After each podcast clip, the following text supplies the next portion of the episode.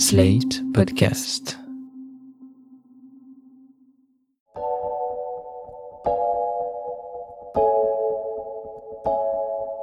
Je suis Marion Azout.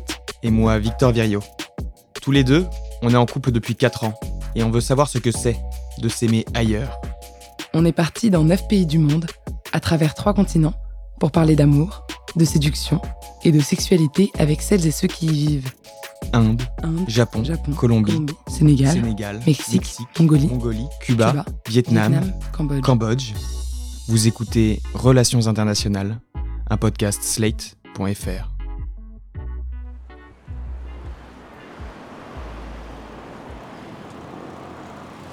Il est 6 heures du matin à Ulaanbaatar. Après 25 heures de trajet, la fatigue laisse place à l'excitation. Une légère brise nous accueille, on monte dans un taxi, et sur le trajet depuis l'aéroport, on perçoit l'ambiance de la ville qui se réveille. Les leftos commencent leur journée, des grands immeubles gris identiques aux mille petites fenêtres laissent deviner leurs appartements uniformes. Tout est calme et les grandes centrales industrielles du bord de la ville dégagent une épaisse fumée dans le ciel bleu de la capitale. Le taxi nous dépose en bas de chez Moon, notre premier rendez-vous. Moon nous accueille dans son studio du 19e étage. C'est là que nous allons passer une semaine. On comprend rapidement qu'on va dormir à même le sol entre ses enfants et deux de ses amis. Dans l'unique pièce, ça crie, ça court et ça rigole. Moon râpe du fromage assis sur le tapis. Son fils tente de s'enlever des crayons de couleur du nez et sa fille colorie. Moon gère sa maison et ses enfants d'une main de fer. On se surprend nous-mêmes à baisser les yeux quand d'un regard, elle les recadre froidement. Moon est toute seule, elle s'occupe de tout.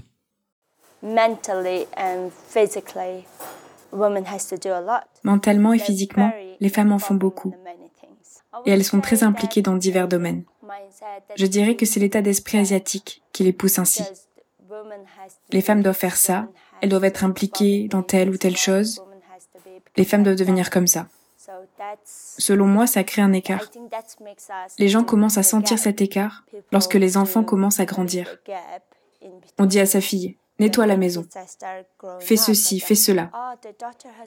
Et ensuite on dit au garçon, toi, tu n'as rien à faire simplement parce que tu es né avec un pénis. Désolé de le dire comme ça, mais c'est la vérité. Comme Moon, il y a beaucoup de mères célibataires à Ulaanbaatar. Jean, éduquée aux États-Unis, nous parle de la sienne, qui a quitté le pays dans l'espoir d'une vie meilleure pour ses enfants. Ma mère dit une chose. Aucune autre femme n'est comparable à une femme mongole.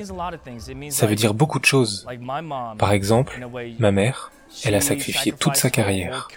Elle travaillait ici à Gobi, dans une entreprise de Cachemire. C'était une femme, et à l'époque, elle avait un poste haut placé. Mais elle a tout risqué, contrairement à mon père qui, en gros, ne se préoccupait que de lui-même. Ma mère a pris ce risque de nous emmener aux États-Unis. Elle a travaillé dans des jobs de merde. Les femmes mongoles sont très fortes, vous savez. Ma mère est une des plus fortes que je connaisse. Elle le sera toujours. En faisant deux ou trois jobs en même temps. En prenant soin de ses deux enfants. Les femmes mongoles tiennent vraiment à leurs enfants. Elles n'accordent pas trop d'importance à leur vie affective, à leur mari ou à leur petite amie. Ma mère a été célibataire pendant 18 à 19 ans. Je lui ai dit de s'occuper un peu d'elle-même. Elle ne m'écoute jamais. Elle ne prend jamais soin d'elle. Elle s'occupe seulement de nous. Peu de femmes sont comme ça. Pourquoi certaines femmes mongoles se retrouvent-elles à affronter la vie seule Nous rencontrons Rhett, une amie de Jean, dans un restaurant huppé de la capitale. Elle est apprêtée et semble assez timide au premier abord. Elle ne voulait pas participer à l'interview et venait juste observer ses amis. Mais elle finit par prendre la parole pour décrire sa condition de femme. Je pense que les raisons sont nombreuses, mais je veux m'attarder sur une en particulier, parce qu'il le faut, vous voyez. On a grandi dans une culture russe, et après nous avons eu la démocratie. Nous avons dû construire notre propre pays. Mais il y avait de l'alcoolisme, beaucoup d'alcoolisme chez les hommes. C'est pour ça que les femmes ont dû prendre soin de leur famille, gagner de l'argent et nourrir leurs enfants. Et je pense qu'à partir de cette période, les femmes sont devenues de plus en plus puissantes. Il y a tellement de divorces ici. Je ne sais pas pourquoi, mais on ne fait que parler des Mongols sous cet angle, celui du divorce et de l'alcoolisme. Mais c'est vrai que ça reflétait une situation réelle. Dans Lone Bator, on a effectivement croisé des hommes assis, bouteille de vodka à la main, déjà bien éméchés, fascinés par la pluie tombante. Nous prenons contact avec Steve, un Français installé à Ulaanbaatar. Il partage son temps entre l'étude de la société mongole, des cours de musique et quelques apparitions dans des films. Il nous parle des hommes du pays. Les hommes, ils ont pas de, il y a pas de, ils ont rien contre eux quoi. Tout est alors, enfin, ils font ce qu'ils veulent. Il n'y a pas de, ils ont tous les pouvoirs. Euh, ils pensent que maintenant c'est, plus être en mode, euh, j'ai euh, une femme, une femme boniche, une femme qui fait tout, donc pourquoi je ferais quoi que ce soit quoi. C'est, je, suis un mec, juste le fait d'avoir des boules, ben je peux me, je peux me toucher toute ma vie et avoir des nanas ou avoir ou, avoir une nana qui va tout me faire. Euh, et puis, ben, pourquoi je apprendrais à faire la vaisselle? De toute façon, je vais avoir une femme qui va le faire toute sa vie, pour moi. Euh, pourquoi euh, j'apprendrais à cuisiner? J'aurai une femme qui va cuisiner pour moi toute ma vie. À la base, les femmes mongoles pensaient que c'était normal. Mais maintenant qu'il y a cette globalisation et de mondialisation, les femmes mongoles commencent à comprendre que en fait, c'est pas comme ça que ça marche la vie. C'est qu'il y a d'autres possibilités il y a d'autres hommes qui comprennent que la femme, c'est pas, euh, c'est pas un employé. C'est un être humain comme, euh, comme un homme, en fait. Du coup, on, homme ou femme, il n'y a pas de différence. C'est la même chose. Et du coup, le fait qu'il y ait cette prise de conscience, euh, ben, les femmes mongoles, très souvent, elles n'ont plus vraiment envie d'être avec des mecs mongols. Parce qu'elles n'ont pas envie d'être des femmes boniches. C'est exactement pour ça qu'en 2016, Moon a divorcé. The very important reason la raison principale, c'est que je ne pense pas que mon mari soit très utile dans ma vie ou pour mes enfants. Il n'a jamais été un excellent mari ni un bon père. Il ne m'a pas montré l'amour que je pensais mériter. Et lorsque mon plus jeune fils est né, il est tombé malade. Il n'est jamais venu et il n'était pas présent pour notre famille au moment où on en avait véritablement besoin. Donc j'ai commencé à me dire qu'il n'était pas un super père ni un super mari. Alors pourquoi aurais-je vraiment besoin de lui? Donc j'ai fini par remplir les papiers et j'ai pris la décision de divorcer. Beaucoup de mes proches me disaient que j'étais stupide, que personne ne devrait divorcer avec trois enfants. Mais moi, je suis heureuse de mon choix. Heureuse de son choix. Ce n'est pas forcément le cas de tout le monde. Comme nous le confie Duka, un mongol presque trentenaire qu'on a rencontré via Facebook. Il y a cinq ans, quelques semaines après une nuit un peu trop arrosée, il reçoit un coup de téléphone. Sa conquête d'un soir est enceinte. Je suis célibataire, tout seul, seul avec moi-même mais j'ai un fils de 5 ans. J'ai rencontré sa mère à une fête où il y avait mes amis, tous mes amis et même mes amis du travail. On venait de se rencontrer, on était sous et on a couché ensemble. Ensuite, elle m'a appelé pour me dire « Salut, je suis enceinte ». Mais je ne la connaissais pas vraiment, moi, donc je n'imaginais pas qu'on puisse vivre ensemble. Je ne connaissais même pas son nom, donc je lui ai dit que je ne pouvais pas l'aider. Elle, elle a voulu garder l'enfant. Elle a pris cette décision et le bébé est né. Ça a été très dur pour moi, à l'époque, j'étais si jeune, seulement 22 ou 23 ans, un gamin en fait. C'était difficile pour moi. Encore aujourd'hui, je n'ai aucune responsabilité en tant que père. Je n'ai toujours aucun véritable lien avec lui. Parce que je n'ai pas connu le bébé pendant qu'il grandissait, je l'ai seulement rencontré à ses 5 ans. Dans le groupe d'amis de Rhett et Jean, on se montre très critique envers celles et ceux qui ne prennent pas leurs responsabilités côté sexe. Rune, un troisième de leurs amis, pense que cela vient d'un manque d'éducation. Je n'ai reçu aucune éducation sexuelle en grandissant. J'ai dû me débrouiller par moi-même, en ligne, grâce à Internet. On avait honte, on était gêné de parler de sexe et de tout ça, vous comprenez? La plupart de mes amis du collège ou du lycée, qui ont le même âge que moi, environ 23 ans, sont déjà en train de divorcer. Et je pense que c'est parce qu'ils étaient franchement ignorants. Ils n'avaient pas assez d'informations sur le sexe et ce genre de choses. Ils se disent juste, ok, essayons de coucher ensemble. Et ensuite, une femme tombe enceinte.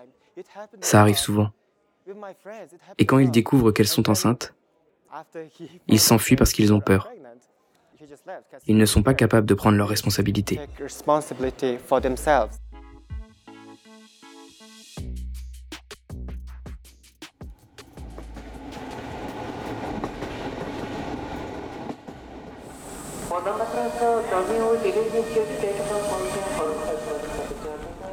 12 heures de train, puis 10 jours de road trip à travers les steppes mongoles. Plus de taxis, plus d'immeubles, des yourtes et des chevaux au galop, parfois des chameaux affaissés dans des dunes de sable.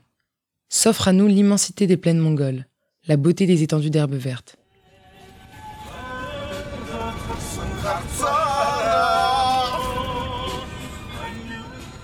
Nous sommes avec Duka, dans le van de ses amis. Les fenêtres ouvertes laissent entrer une légère brise, pendant que la même musique pop mongole passe en boucle sur le poste radio. Les gars rigolent et se passent des shots de vodka sur la banquette arrière. On s'arrête à Cobd. En arrivant, on passe devant le cabanon qui fait office de toilette et on contourne une vache faiblarde pour se garer. Nous sommes chez Badbold et Ensteg, l'oncle et la tante de Duka. Elle est professeure d'art et lui chauffeur routier. Ensteg nous accueille, ses filles sont à la cuisine pendant qu'on s'installe au salon avec Douka et sa bande. On est tous assis les uns à côté des autres sur un canapé d'angle et les femmes de la maison nous apportent à boire et à manger. On a l'obligation de se laisser servir. Impossible de les aider. Ensteg nous sert tout d'abord le thé au beurre salé, à la forte odeur de lait qui a tourné. Puis vient le kouroud, un fromage séché au goût très prononcé, qu'on essaye de masquer en mangeant de l'orum, une crème de beurre. On va être honnête, ce n'est pas trop à notre goût. On boit quand même le thé en entier, par respect. Bad Bold, le mari, nous rejoint pour le déjeuner. Il s'installe sur le canapé. Sa chemise est déboutonnée et laisse apparaître son ventre proéminent. Il nous distribue des bouts d'agneau qu'il découpe à même l'os avec son couteau fétiche. Ce n'est qu'à la fin du repas qu'Enstek sort de la cuisine pour nous rejoindre. Elle est mariée depuis 30 ans avec Bad Bold, qu'elle a rencontré dans le village d'à côté. Elle ne veut pas raconter leur histoire d'amour, ni être enregistrée, mais nous parle de ses filles. Elles sont profs, comme elle, ou bien ingénieures, médecins ou étudiantes. Des parcours brillants. Ensteg nous montre avec fierté le portrait familial accroché au mur. Sur la photo, ses gendres sont assis. Ses filles sont debout, l'une d'elles porte sa tenue de travail, sa blouse de docteur. Elles encadrent leur famille. L'image est forte. Ici, ce sont les femmes qui mènent la danse. On continue notre traversée vers l'ouest de la Mongolie. Sur la route, les yourtes sont éloignées de plusieurs kilomètres. Impossible de trouver son âme sœur par hasard. Entre l'élevage des bêtes, les températures polaires et la gestion du camp, mieux vaut être sûr de son ou sa partenaire. Je peux donner un, petit exemple intéressant qui, est une tradition euh, un peu ancestrale mongole, où en fait, moi j'ai, mon, je suis, je suis père, j'ai ma femme et mes enfants. Il y a une autre famille euh, aussi avec des enfants, etc. Et euh, c'est mes amis. Et donc du coup, pendant l'été, comme il y a beaucoup d'herbes, on se rapproche les uns des autres parce qu'il y a suffisamment d'herbes pour nourrir toutes les toutes les bêtes en fait. Donc comme on est proche, je sais que cette famille-là, c'est une bonne famille. Parce que le, père, il, il, bosse bien, la femme, elle s'occupe bien euh, de l'intérieur de la yourte, etc. Donc je sais que ces enfants-là, ils sont aussi éduqués, ils ont aussi cette motivation, ils sont pas des feignants, etc. Et moi, je sais que je suis aussi un bon mec, je bosse, euh, j'ai plein d'animaux, ma femme, elle envoie du poney, euh, elle bosse bien et tout ça. Donc je sais aussi que mes enfants, c'est pas des feignants. Donc, pour la continuité de, de ma lignée, j'ai pas envie que mes enfants ils, soient euh, avec euh, des locs quoi. Donc je vais aller voir cette famille là et je vais leur dire bon voilà mon gamin ou ma fille euh, maintenant ils ont 5 6 ans, ils commencent à être grands etc. Donc est-ce que on peut peut-être voir si ta fille et mon fils ou alors votre fils et mon et ma fille peut-être qu'ils s'entendent bien. Et euh, ok, on va voir. Donc du coup, je mets ma yourte ici, eux ils mettent la yourte à côté, et on va faire connecter les enfants et voir. Donc il n'y a pas d'idée de je force les deux enfants à s'accoupler, mais on voit comment ça se passe. Et si ça se passe bien, ok. Donc là, on a passé le premier été, ok, il y a connexion. Du coup, on fait ça tous les ans, parce que du coup, comme on est nomade, tous les ans, on se retrouve. Et euh, moi, euh, si jamais euh, j'ai comment dire mon fils, il va prendre cette fille, c'est j'achète la fille entre guillemets. Donc je fais une promesse et je dois donner un certain nombre de d'animaux à l'autre famille, des animaux avec une certaine robe, des blancs, etc., des chameaux, des vaches, des trucs et tout ça. Et c'est une espèce de contrat. Et du coup, l'autre famille accepte et on va se voir chaque année. On se retrouve là et les enfants ils jouent ensemble. Et du coup, en fait, dès le, dès le bas âge entre guillemets, les enfants ils connectent. Et du coup, après, ben ça crée une espèce de super couple. Et si euh, il peut y avoir un cyclone qui ravage tout, les deux ils se séparent jamais quoi. C'est super costaud quoi. Donc du coup, ça c'est vraiment le truc traditionnel et ce genre de ce genre de philosophie de d'enseignement, de ouais, de philosophie d'enseignement dans les chants, dans les louanges, etc. C'est super présent.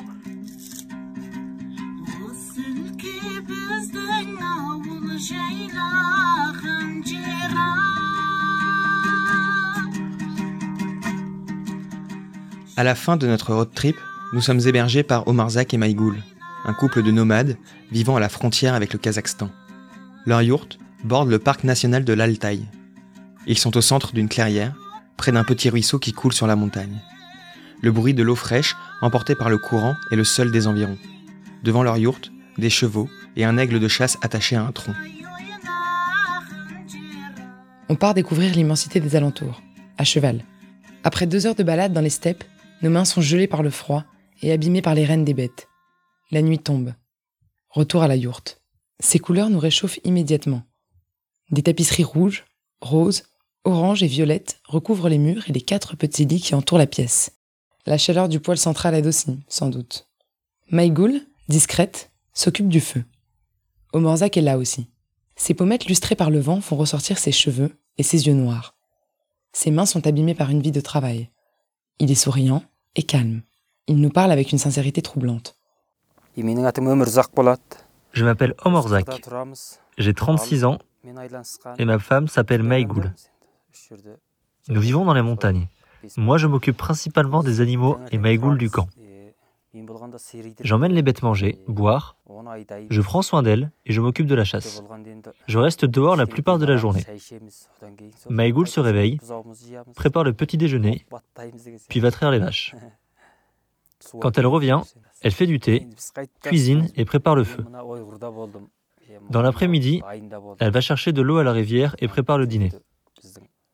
Mon frère est marié à la sœur de Maïgoul et un jour, alors que nous étions chez eux, mon père m'a demandé s'il y avait une fille avec qui je voulais me marier. J'ai dit non et il m'a présenté Maïgoul. Après deux ans de relation, on a décidé de se marier et maintenant nous sommes là. Maïgoul nous explique la difficulté d'avoir un peu d'intimité au sein de la yourte. Dans la yourte, on ne s'embrasse pas et on ne fait pas de câlins. On ne peut pas faire ça devant les enfants. La nuit, tous les lits ont des petits rideaux, on peut avoir un peu d'intimité. Mais on s'embrasse et on se câline seulement quand les enfants ne peuvent pas le savoir.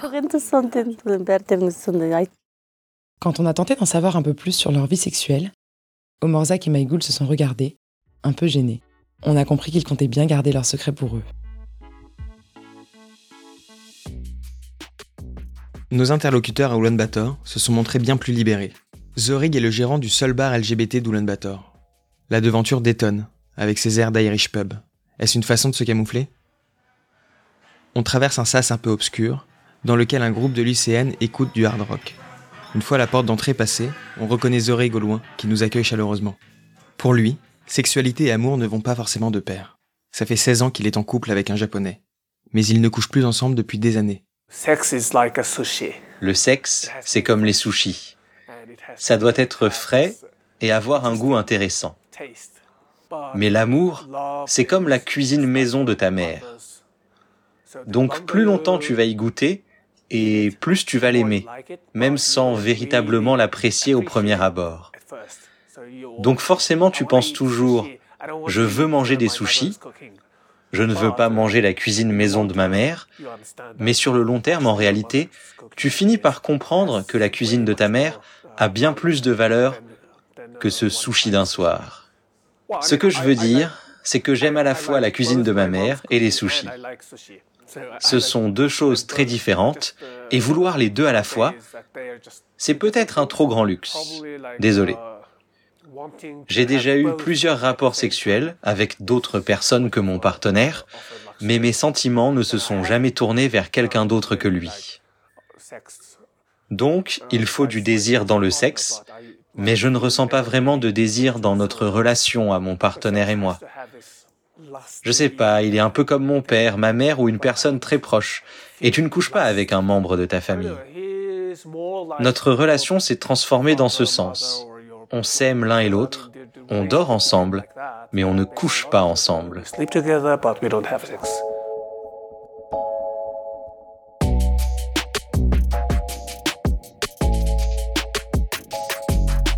Vous venez d'écouter Relations internationales, un podcast de Marion Azout et Victor Virio, produit et réalisé par Slate.fr, sous la direction de Christophe Caron et Benjamin Septem-Ours, avec Aurélie Rodriguez. Retrouvez tous les épisodes de Relations internationales sur Slate.fr ou sur votre application de podcast préférée. Si ce podcast vous a plu, n'hésitez pas à vous abonner et à le partager. Un merci tout particulier à Isabelle et Nathalie Vincent et Stéphanie, Annie-Claude et Maya pour leur soutien.